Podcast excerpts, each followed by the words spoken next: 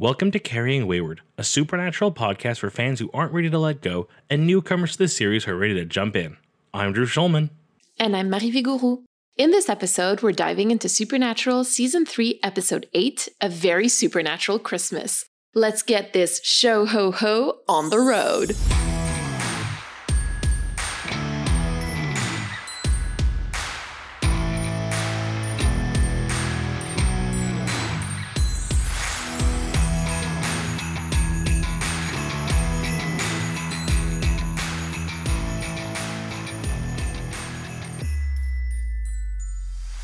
Hi everyone.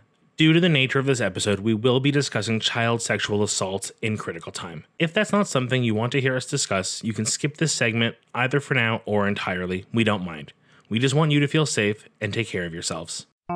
Can you believe that we are already halfway through season three? I, I mean, I know it's a shorter season. We've made this clear, but it's still like, I, mm, so weird how quick we're moving through the show all of a sudden, how like, Season one, not to offend anyone or anything, but season one felt like it took its sweet damn time. And then season three is like, the brothers, this happens, and then that happens, and then finale. And I'm like, what? what? That's basically what we're seeing right now. It feels like things are speeding up. And I, I do think that in part it's because we have sixteen episodes instead of the twenty-two that we usually get. Is this the only short season? This is the only short season until season... I think season thirteen and fourteen only have twenty episodes, if I'm not mistaken. And this is also an episode that we got to watch with our Bobby level patrons. Yes, and we had a great time. We uh, continued our hate for John and discussed Christmas a little bit, and we had a good time and a little emotional sometimes. There may have been tears. I can imagine that you know who they came from. The answer is both of us. Yes, exactly. I was like, did I not make that clear? And of course, if you'd like to be part of our monthly live events, you can check out our Patreon on patreon.com slash carrying wayward. Are we ready for the recap? Count me down. Three, two, one, go. It's Christmas. And like any good Christmas holiday, there's got to be an evil thing coming down the chimney and taking people away and most likely murdering them or eating them. It is... bad. The boys show up, they start investigating, they start to go over some basic Christmas myths, which is kind of cool. Like they don't just jump right to what the solution is. They kind of play around with some other possible mythology like the Krampus. Ultimately, we do find out that it is tied to some pagan rituals and eventually a pair of pagan gods who have kind of gotten with the times despite being like they're out of an old sixties television show. Um, and throughout the episode, we get adorable flashbacks, although really heartbreaking flashbacks to young Sam and young Dean alone on Christmas. And we learn that Dean wants to have this because this is last Christmas. And Sam's like, I can't have a last Christmas with you because I have to admit you're going away. And they have a really cute Christmas ending and it's really heartfelt and sad. And we learn the origin of Dean's necklace. And I'm going to stop now before I cry again. Time. Only dogs can hear you now. Did I reach that level? Oh, God. So do you want to cover in the long game anything that I did not express in legible English and anything important? The long game is actually going to be quite short today. I only have three points, but this is the first Supernatural special episode. I know it's our only Christmas episode, but do we get other specials? There are a couple more specials, especially for the, uh, you know, the big ones like the one hundredth, the two hundredth, et cetera. I was thinking holidays and I'm like, I guess we do a Thanksgiving special, maybe an Arbor Day special. I mean, I no, unfortunately, Supernatural doesn't quite do that. Oh, come on. An Arbor Day special with a murderous tree demon or something. There is a murderous tree of some sort. It's a tree spirit, but we'll see. We'll see about that. That's actually in the two hundredth episode, funny enough. It's also worth mentioning that at first, the brothers thought that the creature in this episode was Santa's brother gone rogue. So again, we have another mention of an evil brother this season. Oh, I didn't even think of that. Just because it's dressed up in Christmas doesn't mean that Supernatural isn't continuing its, like, evil brother propaganda. The last thing that I'll mention is that the Kerrigans did have, like, that very special, like, Pleasantville vibe that we're going to find again in an episode called Peace of Mind, and that will be season fourteen, episode fifteen. I always like that in a show, that kind of like everything's too normal vibe. It's always a good like swing the other way on the uncanny valley. And with that, shall we hop into story time? This week, we actually meet the brothers as they are investigating men that are disappearing from homes around Christmas time. They're talking to the wife of a victim, and then they go back to the motel to investigate. You know, pretty typical Supernatural episode vibes. And this is where we sort of get our first glimpse of what I think, anyway, this episode is really about. Dean says that Santa doesn't exist, and then Sam goes, I know, you're the one who told me that in the first place, remember? And there's this really long beat there. That was just like one of those moments of, I guess you don't really think about it. Like, it's it's a great conversation piece now that we can talk about it. Like, what other supernatural things do or don't exist that we take for granted? Like, I can almost imagine the joke when the tooth fairy becomes a thing and it's actually scarier than we think it is, or it's actually not that scary, but the brothers have to kind of just like sidestep it a bit for some reason. Like, I just, I can imagine the play with that. And, you know, like it, it's having them tell us now that Santa doesn't exist. Again, given the track record of the show, I still have assumptions we might meet Santa one day. I love that you like clung on to the fact that, like, you know, Santa doesn't exist, when for me, what mattered in the sentence was the fact that it was Dean who had to have that conversation with Sam and not John. That's what I want to get to, though. We have this kind of world we have to then think about. It's the fact that they've clearly had these moments, even though we do find out this particular moment does kind of happen at the same time as finding out demons are real, which I guess kind of adds insult to injury. That's right. Oh, Sam. It's something that Sam remembers, right? Because he changes the topic immediately. And I mean, especially when you see that flashback of when he first finds out that demons are real and even says, is Santa real? And Dean just goes, no. In that moment, it's like Dean has stopped protecting Sam for a moment. He's opening the door to not being mean, but just like, here's the truth I've been hiding from you. And suddenly it's no holds bar. In that moment, I don't think we have any empirical evidence that Santa doesn't exist. Dean's just being the, you know, the way any child who's old enough to stop believing in Santa is. I still argue there is a complete possibility Santa's real in this universe and they just haven't met him yet. Let's hang on to that then. Once they do get to the bleakest Santa's village ever, Dean says that they should have a Christmas this year, and Sam pretty much says basically, uh, no. Now, we know from previous episodes that Sam doesn't like Halloween, and now we're getting a hint that he also doesn't like Christmas. And I have to say that I really relate to the idea of not liking holidays in general. For the better part of my own twenties, I didn't speak to most of my family, so holidays were kind of a reminder of that and of my own loneliness. And when we think of the life that Sam has lived, I can't imagine that his holidays, particularly like his Christmases, would be anything other than disappointments. I know I spoiled this a bit already when I did my recap, but like we find out one of the bigger reasons he doesn't want to have a Christmas right now is because it would be admitting it's his last Christmas with. And when you really think about the way these holidays very traditionally focus on family, and you have, you know, a family that's dwindling. In fact, you're down to the last member of your blood family who's about to kick the bucket in a matter of weeks or months. It's not really the time to feel like celebrating for a holiday. I totally get it. You know, I am going to slightly offer like a, offer a slightly different perspective because, you know, there are people with terminal diagnoses around the holidays who still have to literally muddle through. You know, families can then decide how, what they want to do. And some people will choose to do an all-out holiday, like let's just do everything that we can in order to have beautiful memories, to like give the, the dying person a wonderful time and the people who will remain after their death some wonderful memories. And so that's that's an experience that I just I don't want us to kind of push aside, because it's not I don't think it's everybody who would want to to not do anything, to not celebrate at all. That's the Dean side of this conversation. This is Dean saying, this is my last Christmas. I want a good Christmas. And I know in this case, we're very much putting it down as Dean being the one whose life is on a limit and wants to have his big, his last big Christmas, versus Sam, who doesn't want to have to celebrate Christmas, think about this being the last one or having to say goodbye to Dean. It can go both ways. You could be someone who knows this is their last chance at a holiday and doesn't want to celebrate it, or be the one who is trying to bring the joy of the holidays to someone who otherwise wouldn't. It's not exclusive in this case, but this is very much the dichotomy they presented us with. Now that we've exhausted all of our talking points for later in this episode, let's come back to where we were.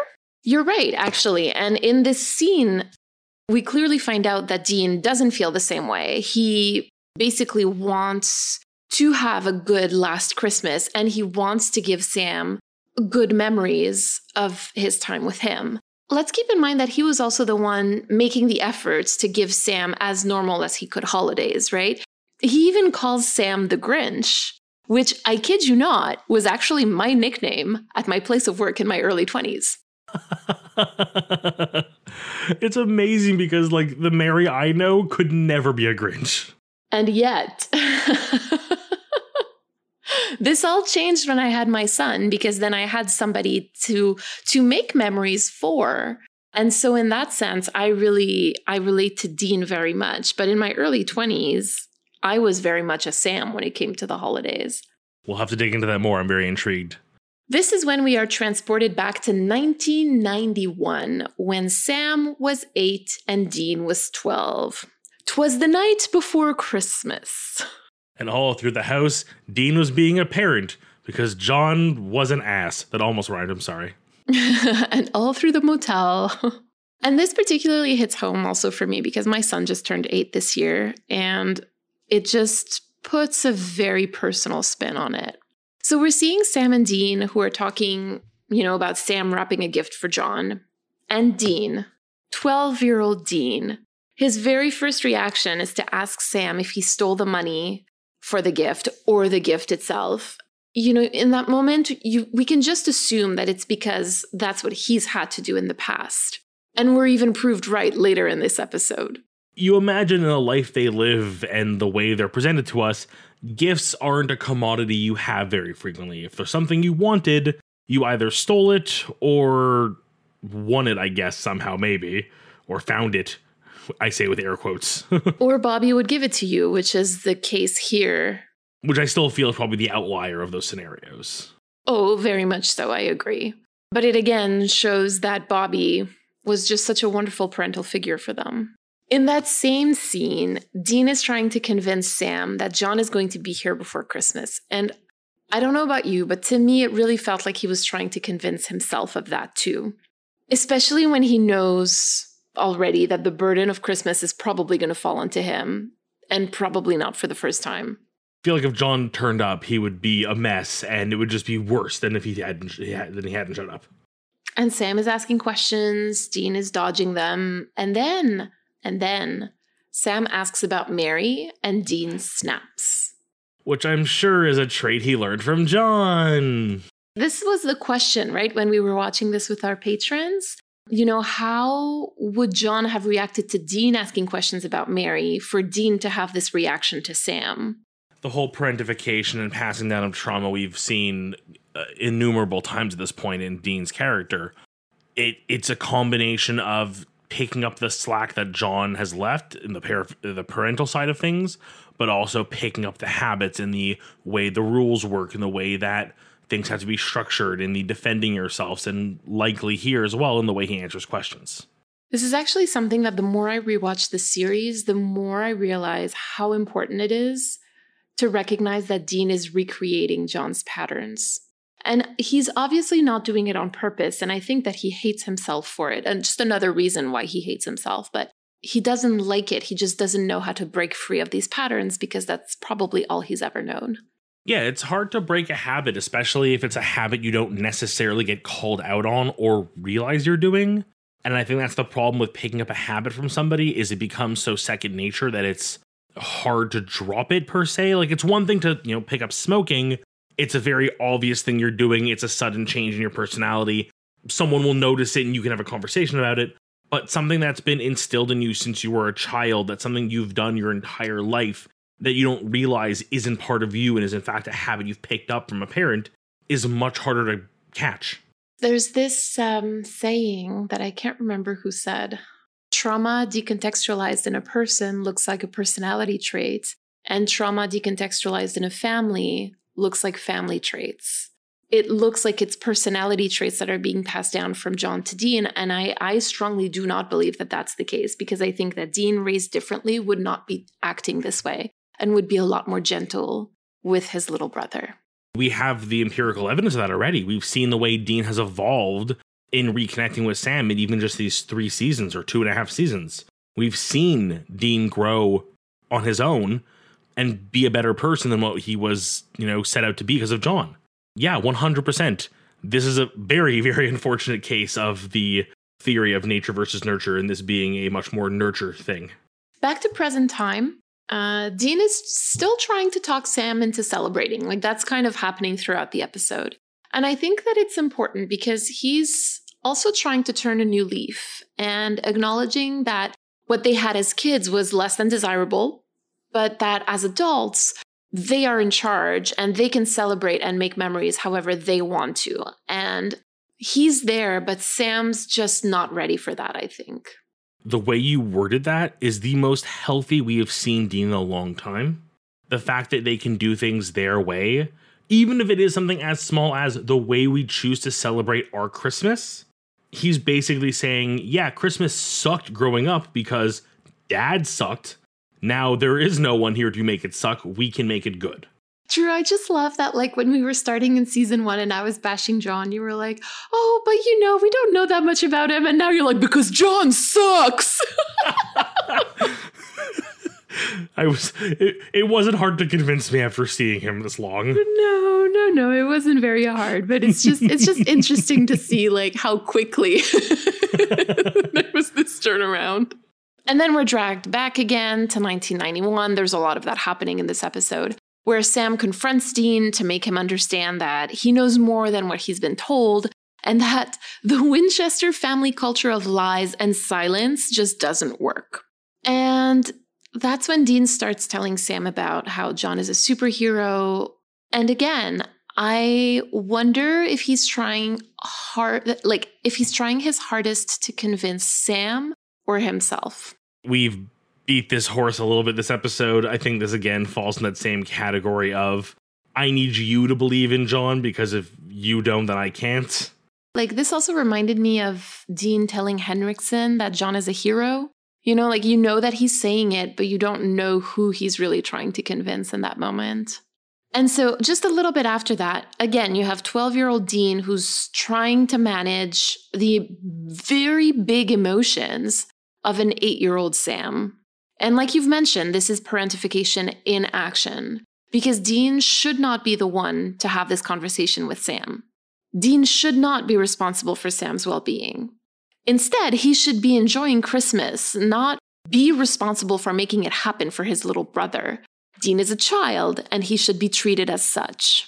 Like, I feel like the last time we got flashbacks, yes, it painted the light of John sucks and Dean has to take care of Sam, but I think then it was more of a Dean has to take care of Sam out of necessity. This is really Dean taking care of Sam out of love. It would be so easy to just be like, oh, too bad, no Christmas, Dad's late, or we'll do Christmas later when Dad gets back. But no, no, no, I'm going to sneak out at night, break into a family down the street's home, steal their Christmas, literally pull a Grinch, steal the tree and the ornaments and the gifts, and bring it here to you and say, surprise, not even it was Santa. It was John that came and did this, but he had to go. Ooh, can we scratch at that for a second? That he, again, needs John to be the hero that he thinks John is, so that Sam still believes in him, because he needs Sam to believe in something? Basically, the image that Dean is trying to paint about John is as mythical and inexistent as Santa Claus. You've pierced my heart. I'm so sorry. Oh, but that's such a good observation. I love that. Fabulously put. And then when Sam realizes this, he decides to give John's gift to Dean instead. And I think that this is a very important moment, because this is where Sam starts choosing Dean over John. I fully believe that, but do we know that? What do you mean? Like, this really does seem like a, mo- a like a turning point like that, but I'd be curious to see more flashbacks down the road, maybe a year or two later, where there's moments where Sam sides with Dean over John, even if it's siding with Dean to agree with John kind of thing, like never stepping out of line with John and going, well, Dean's right and you're wrong. Yeah, but keep in mind that Dean would never argue with John in front of Sam, right? Like, that's the dynamic that's been established by the show. It's never Dean against John. The only time that that's ever happened was what we saw as adults. And it was Dean who stepped in in order to take Sam's side.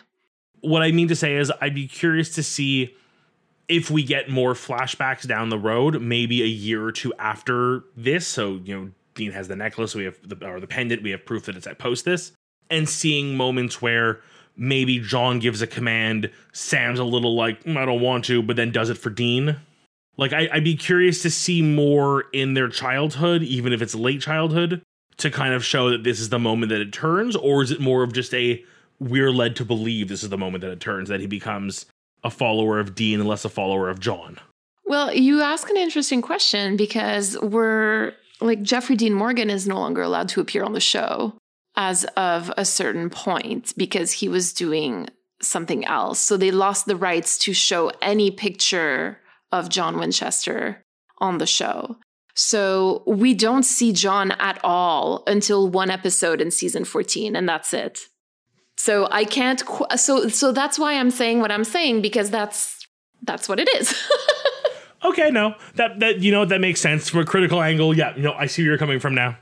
And this, I think that this moment also means a lot to Dean, because at twenty-eight years old, he's still wearing the necklace, right? Which, by the way, is known in fandom as the Samulet. And this is what we'll be calling it from now on. I'm very excited. I, I got to learn this during our live watch, and it was a very cute moment with our listeners and our patrons. Now we have our last time where we're back to present day. And I really love this moment because it's kind of a really nice way to loop the loop, where it's Sam who's now organizing Christmas for Dean. It's poetic. It's one of those moments of like, it's cliche, but cliches work for a reason cliche. Like, we got to see the flashback where Dean did it for Sam, and now Sam is literally just turning the tables, which I think makes it even more special than had they just like got each other a gift or gone somewhere. Like the fact that he possibly stole a Christmas tree. I don't know if we have any evidence of him buying the tree or how he would afford one. So let's just say a tree was acquired through means. And in this case, I will allow stealing if that's the case. He said that he got the decorations from, I don't remember where, but he said that he purchased the decorations. There was still a tree, though. But this is the U S. You can buy anything anywhere, right? That's also a good point. I imagine they probably have those gas stations that sell you like a Christmas tree, a new car, and like a refill on your like shotgun. America. Just gonna say it. But yes, oh. Ultimately an incredible ending to the episode. It is so sweet. It is so magical. Um, it's weird seeing Sam excited for porn. Yeah, that was strange, eh? Like it, every time we've seen him, like, I guess faced with sexuality, like he just doesn't, it, it always seems awkward to him. And yet in that moment, he was excited about porn. And I was like, good for you. Good for you, little bean. Yeah, there, there's still a portion of me that feels like it may have been a part of the show for Dean. You know what? Maybe. And that's okay. Like I, to- I love that reading, actually. Oh, yeah, no, it's totally okay. You, you you can love the porn magazine for yourself or for somebody else. That is a weird sentence. Never take it out of context, please. And thank you, everyone. You can love the porn magazine for yourself or for your brother. Yeah, I tried to change it before I said those words. Now I got you on recording saying that one. Well, listen, this is this is the show. This is. Shall we move on to critical time? Okay, this episode, as I said, was quite spectacular. Who do we have to thank for it? This was written by Jeremy Carver, who so far has only given us Sin City, but will go on to write many episodes until season eleven, and he will also be the showrunner from seasons eight to eleven. I think we may have had one more example of this previously, but just this writer who, like you said, is their second time writing for the show, and I was blown away by this episode, and I really didn't like their first episode. The evolution from Sin City to this? Kudos. I can't wait for your third. It's going to be a masterpiece at this rate. Or it could go back. You never know. Ooh, a flip-flop type. Hmm, also a possibility. We'll have to see when episode three comes out. And who directed this one? This was directed by J. Miller Tobin, who also directed Born Under a Bad Sign in season two. Really good team. I really enjoy what they did together. I know some people, while we were chatting uh, while watching this during the live, had actually mentioned to look at some things like the blocking and the clothing choices and how they lined up with the flashbacks. And I thought it was really well done. Like You know, it's the kind of thing you don't have to think about and you could probably not do. But when you put that little extra effort in, it just makes everything kind of click together nicer. Great shots. Again, that horrible, horrible Santa's village. So bleak. But it was a beautiful, like, set. Like, it really told a story so easily. Like, from, like, the lack of snow to the, like, decrepitness of everything to the outfits they were wearing. Like, it really felt dingy in a good way. It was really well done in the sense that, like, the set was decorated perfectly for what it needed to be. It was so well done that I truly hated it. So I guess that's a good thing. Drew. Drew Shulman, would you like to tell us a little bit about Christmas?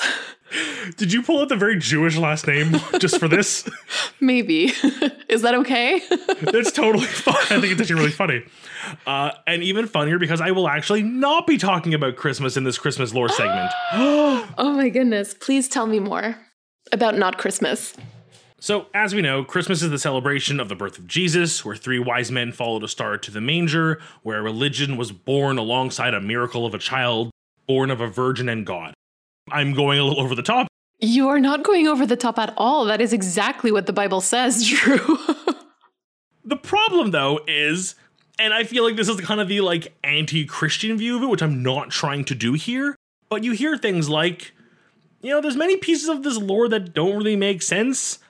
I've even, I've read things about how the star placement wouldn't make sense for the time of year. Again, the time of year of Jesus' birth versus when Christmas takes place. I will not even go into the skin tone of people living in this area at this time versus the skin tone we often see Jesus depicted with. All this to say, there's different perspectives. Very often when one culture comes in and tries to usurp another culture or squeeze their way into another culture, they borrow things like dates and places and themes. And pagan tradition was one of those religions that was very unfortunately um, a little squashed thanks to Christianity. And they got in there and tried to take over some of the holidays. It's why we have Christmas around the winter solstice, because that's when the pagan traditions around the Yuletide and the, uh, the Yule time, the Roman holidays, took place. Pagan tradition does vary, and in some cases, wildly from religion to rig- religion. There is a lot of overlap, but also a lot of uniqueness. For example, the Yule time in more northern parts of uh, pagan tradition do follow some Norse mythology, so you'll actually find Odin in these legends as the gift giver. And the holidays do tend to always take place around the same time, either right before leading up to the winter solstice or post winter solstice as a celebration. There were even cases where pagans tried to accommodate Christianity by moving the holiday either before or after to not overlap with Christmas even. We also get a lot of traditions from pagan holidays that have moved into our uh, or society's version of Christmas from magical gift givers. Fun fact, as I mentioned earlier, one of these magical gift givers was Odin. You know, the really big guy with a big belly and a white beard. just, just throwing some things out there. Interesting. As this was a time of rebirth, we'd often have cakes filled with small bits of fruit that um, I've still never tried, but I hear are terrible. Fruitcake is delicious. You will have to correct that for me one of these days. We'll figure it out. And even the tradition of going door to door and singing. Albeit, when it was done back in the pagan days, this was referred to as wassailing and not caroling, and it was done um, very, very drunkenly in order to celebrate your good health. I bring this up, and I want this lore segment to have a lesson today. Across the globe, this time of year, we have holidays that celebrate light and life. Around this time of year, I know religion is not for everyone, and not everyone has a holiday they choose to celebrate right now. But I hope everyone can find a little light in their life this time of year through any and all practices they see fit. From me to you and to everyone, a happy winter solstice. I love that. And I will say thank you as well for helping me write this one. This was a team effort towards the end. I needed a holiday helper. Always happy to help. Now, Mary, do you have any critiques in this episode we can take away? I have questions about why Supernatural always finds a way to turn sexual assault into a cheap joke. So we're taking quite a turn from like finding the light in your life to like something much more serious and much less pleasant. So we'll go over this briefly. We've seen this done with women. We've seen this done particularly with men. And in this episode, The show managed to joke about sexual assault on children. And just to kind of set the scene, when they were at, you know, the very bleak Santa's village, there's an innuendo about Santa having a quote-unquote special gift for the little boy sitting in his lap. And then Sam says that they're only here to watch. Honestly, it's it's just gross. And what I mean by that is that if you're going to talk about child sexual assault, then you should make it a point to center survivors' stories and thoughts about it, not just make cheap and uncomfortable jokes. I remember sitting there with our listeners as we got to this part, and there was kind of a communal just like gag reflex moment. It was just very awkward to watch. It's not funny. It's just not funny. And I know that, oh, it was just a joke. Well, explain it to me because I don't think it's funny. This is, I think, a huge flaw in, I feel, a lot of movies and T V from this era. I feel like I have rewatched so many old movies over the last few years, and there's just jokes that just don't land anymore, because we have grown as a culture and learned why they're not funny. And this is very much the kind of joke that I'm sure some idiot writer thought was great and just stuck it in. And we're looking at it now years later and realizing, yeah, no, that was, it wasn't good then. But now we have even more context to why this is not the kind of thing you put in a show. Yeah. Thank you for, th- thank you for saying that, actually, for reiterating that it wasn't funny then and it's still not funny now. And now we have language to understand and we have knowledge to understand why. Would you have any personal reflection or call to action for this week? I do, and it does kind of tie into my lore segment a little bit, and a lot of what Dean and Sam went through this episode, at least towards the end. And that is, this is a time of year to, you know, enjoy tradition. I think we've mentioned it before, either creating tradition or falling back on existing tradition, and whether or not that is holiday-centric or religious or family or spiritual, this is a time of year where traditions do tend to kind of rise. Uh, I have traditions in what kind of drinks I make around the house, what kind of movies we watch. You know, again, I, I am Jewish. I do a little bit of Hanukkah with the family. We have a few traditional meals we have, which is really just a overly the top sugary breakfast with way too much bacon. It was fabulous, by the way, if anyone's asking. There was so much French toast. I still have some upstairs I'm going to have after this. But it's remembering those moments. It's remembering those things that do bring you, whether happiness or togetherness or just make you feel good. My call to action is to remember to look for those things and invite people into them when I can. You know, if I'm going to have my big family breakfast type thing, or if I want to do that with just the wife and some of her uh, friends as well, like I want this to be an excuse to reach out to people. And after the year we've all been through, it's nice to reach out to people where you can. Doesn't that ring true? Thank you so much for sharing that, Drew. I love that. I'm glad I could. And for yourself this week? In the past few weeks, I've actually spent a lot of time going through multiple boxes and suitcases of photos and photo albums that my grandma kept in her condo in Montreal. I was really shocked to see how many photos there were of Christmases through the years. There were photos of Christmas going back to nineteen seventy-four. That, with watching this episode, kind of made me think about how important it is, like you said, to make memories with our loved ones, to make room for special moments. So this holiday season, I feel called to make time and make room for my mom and my son to make some memories all together. Oh, yay. Super wholesome reflections and calls to actions this week. I love this. I know. It is, I mean, it is Christmas, right? So we might as well. Let's lean in as much as we can. Let our inner Santas out. Shall we go see what the community has to say? This week, we have a message from Abby. And this is a message that I will be reading for Abby.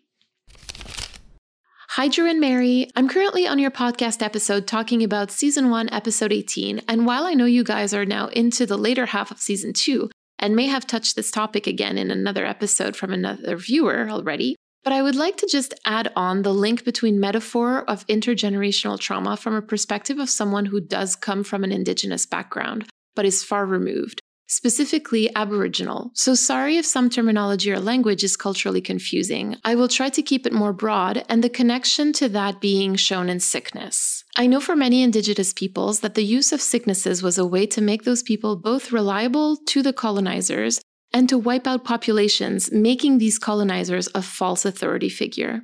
I thought it was important to touch connection that the monster was actually a doctor, which is seen as an authority figure. But when the audience is introduced to the idea that the doctor is the monster, it replicates a similar experience, where the children's whole perception of safety is taken away, much like how indigenous children who were forced to grow in a white society see authority figures such as doctors and child safety workers as frauds once we started learning and having access to our history. And seeing Dean's experience as a parental figure failing to stop this monster before can then parallel the mothers and aunties of these children failing to save their children. Obviously, there is some important discussion in how bad that comparison is, comparing white male with indigenous women, but I think that the connection is much needed to be seen. If I can respond, I think that is just so powerful of you to share with us. I mean, number one, just being allowed to have someone share this perspective on a scenario with us that we ourselves could not provide, I think is what this show needs. It's something that our show specifically hopes we can continue to garner in our listeners and fans and patrons, is a chance to let everyone's story be told. We have limited backgrounds. We have limited knowledge. We've only experienced what we've experienced. We can't know what everyone's been through. Even if we've been told the stories, we can't connect on that same level. Abby, thank you so much for opening up and sharing this with us. I think that is just so touching, so hard to reckon with after reading this. An amazing observation. Thank you. Thank you so much for trusting us with your experience and to trust to trust us with with sharing this observation. I always feel very humbled when an Indigenous person feels compelled to share something with me, because I, I've been told and I understand that it takes a lot of energy to have white people listen and understand you. So thank you very much for this. I absolutely agree with you. Like, this is such an interesting read of this situation, that this doctor is supposed to be someone that you trust. It's an authority figure. And yet he is the one bringing disease. He is the one who is leading to the death of all of these children. And there's certainly a really frightening parallel to be drawn here.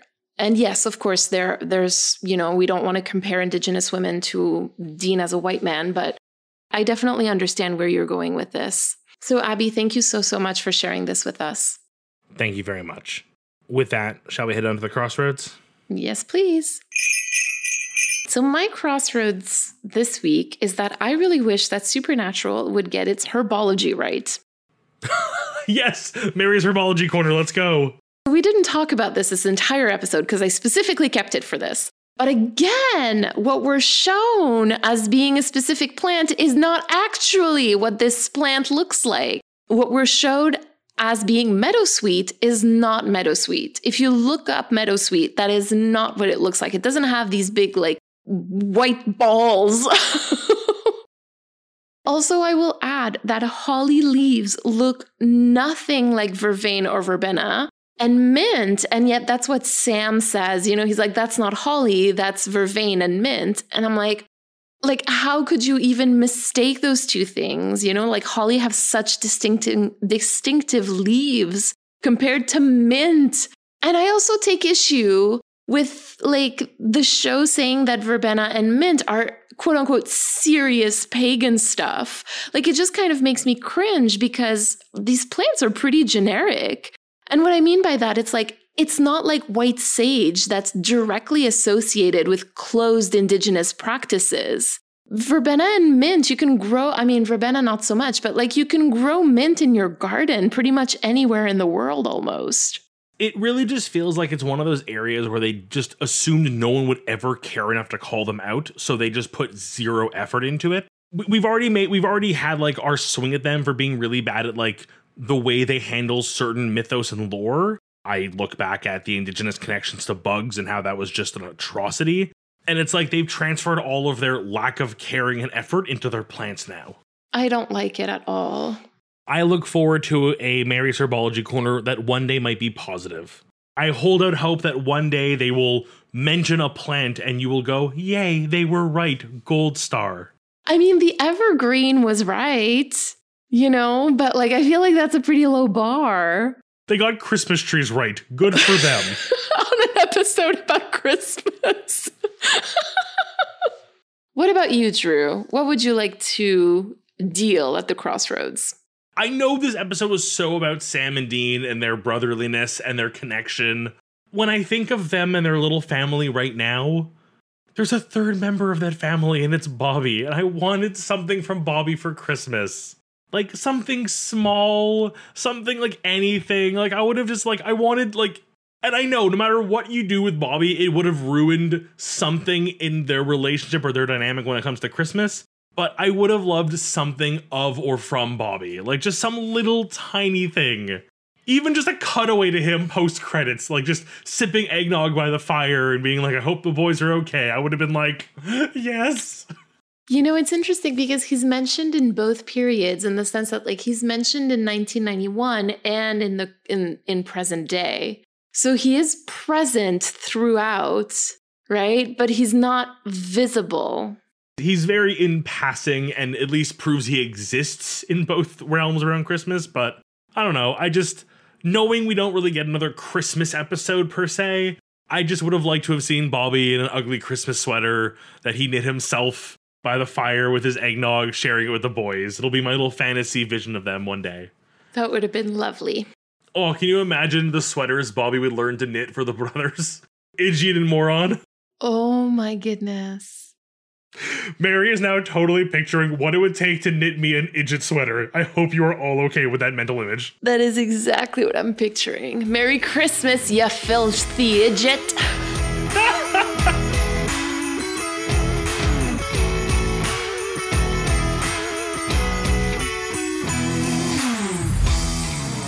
You've been listening to Carrying Wayward, a Supernatural podcast produced by Rochelle Castellano, hosted by Drew Shulman and myself, Marie Vigourou. Thank you to our bunker patrons, Katira and Michelle, for their generous support. This week, we'd like to thank Abby for their message. Help us keep the conversation going. You can send us a voice recording at carryingwayward at gmail dot com and follow us on Twitter, Instagram, TikTok, and YouTube using at Carrying Wayward. And be sure to leave us a rating and review on Apple Podcasts. And don't forget to join our Patreon for perks and extra content. You can use the link in all of our social media bios or go directly to patreon.com slash carryingwayward. We'll be taking a break for the holidays and we'll be back on January fourteenth with a new episode. Carry on our wayward friends. Mwah, mwah. Where three wise men followed a star to this manger. I realized what manager in the notes. Oh. Sometimes I just had to say that out loud. To the manager. Three wise the manager men of this hotel. To the manager. They should not be in a manger. That was a beautiful episode. It's, it's the story of the birth of Karen. Three wise Karens went to go see the manager. Oh my God, what is wrong with us? Okay. Oh, we are terrible people and I love us.